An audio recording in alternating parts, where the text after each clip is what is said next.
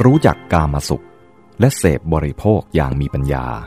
ที่ทำให้เป็นอิสระเสรี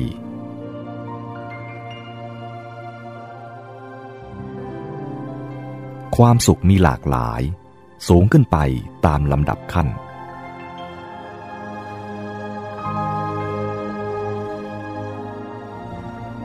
พระพุทธเจ้าตรัสว่า พระองค์ได้ทรงบรรลุถึงความสุขที่ไม่ต้องอาศัยกาม และความสุขอย่างอื่นที่ประณีตยิ่งไปกว่านั้นแล้ว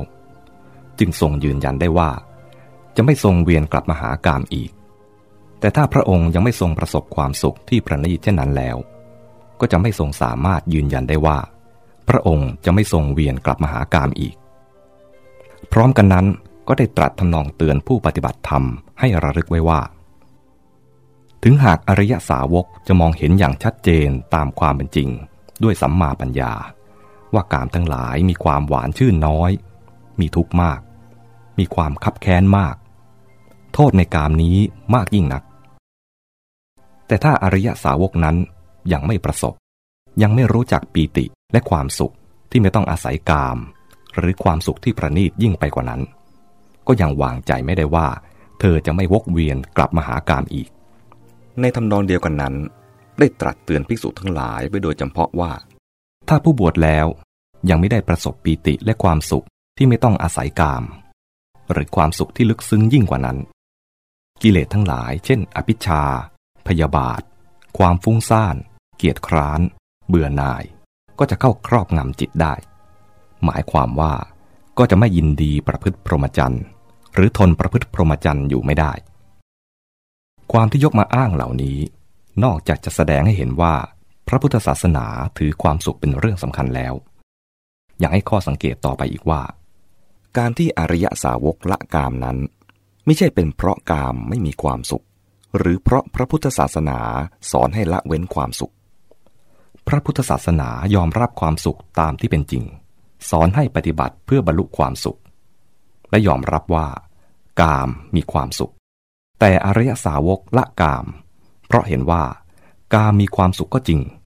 แต่ยังปะปนด้วยทุกข์มาก และข้อสำคัญก็คือ ยังมีความสุขอย่างอื่นที่สุขกว่า ลึกซึ้งประณีตกว่าสุขที่เกิดจากกาม หรือความสุขที่เกิดจากการเสพเสวยรสอร่อยของโลกอย่างสามัญชน อริยสาวกละกามก็เพราะได้ประสบความสุขที่ประณีตกว่านั้น ความข้อนี้แสดงว่า ความสุขมีแตกต่างกันเป็นขั้นเป็นระดับ สิ่งที่ควรศึกษาในตอนนี้ก็คือว่า พระพุทธศาสนาจัดแบ่งความสุขออกเป็นขั้น หรือระดับอย่างไร ในคำพีอังคุตรนิกาย ทุกนิบาตทรงจำแนกความสุขออกไปทั้งโดยประเภท และโดยระดับเป็นคู่คู่มากมายหลายคู่ เช่น สุขของคฤหัสถ์กับสุขของบรรพชิต กามสุขกับเนคขมะสุข โลกิยสุขกับโลกุตระสุข สุขของพระอริยะกับสุขของปุตุชน เป็นต้น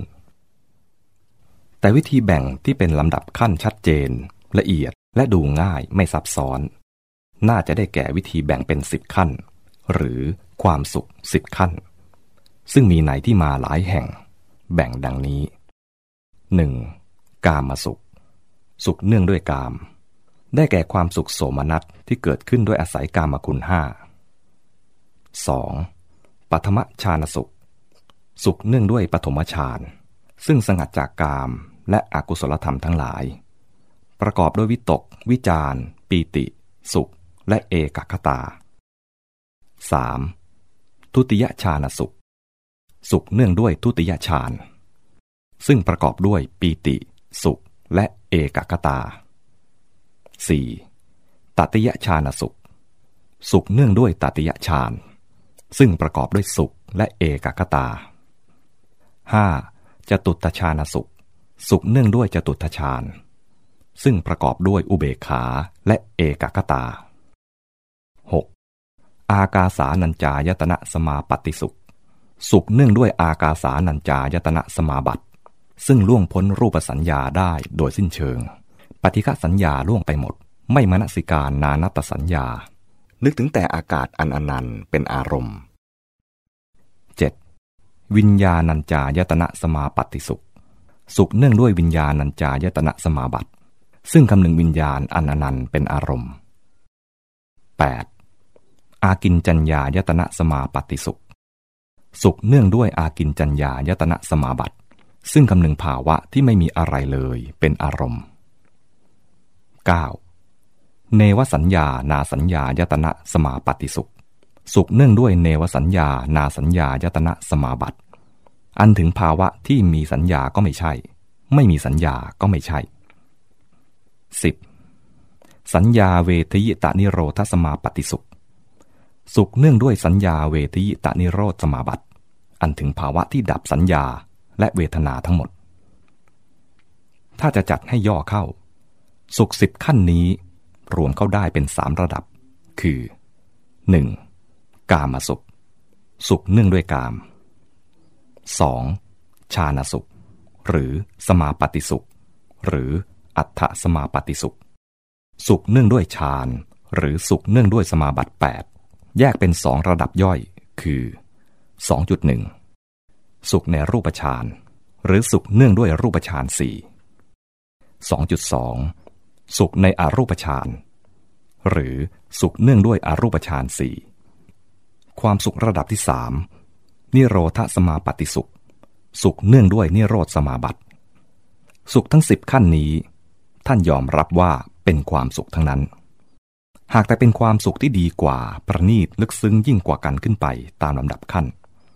เพราะความสุขขั้นต้นๆมีส่วนเสียหรือแง่ที่เป็นทุกข์แทรกอยู่ด้วยมาก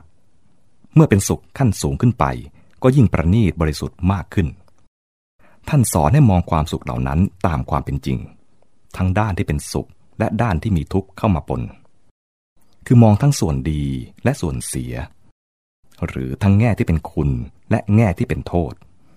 เรียกเป็นคำศัพท์ว่า ทั้งอัศาทะและอาทีนวะ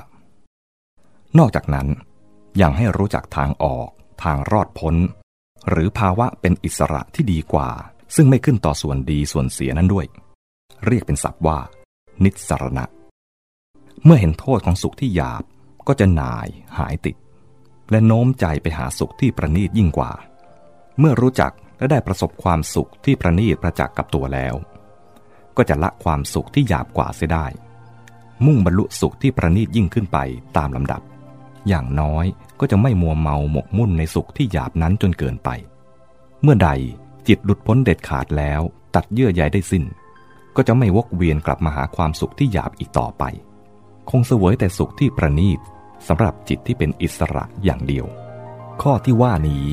ก็เป็นลักษณะด้านหนึ่งของความก้าวหน้าในการปฏิบัติธรรม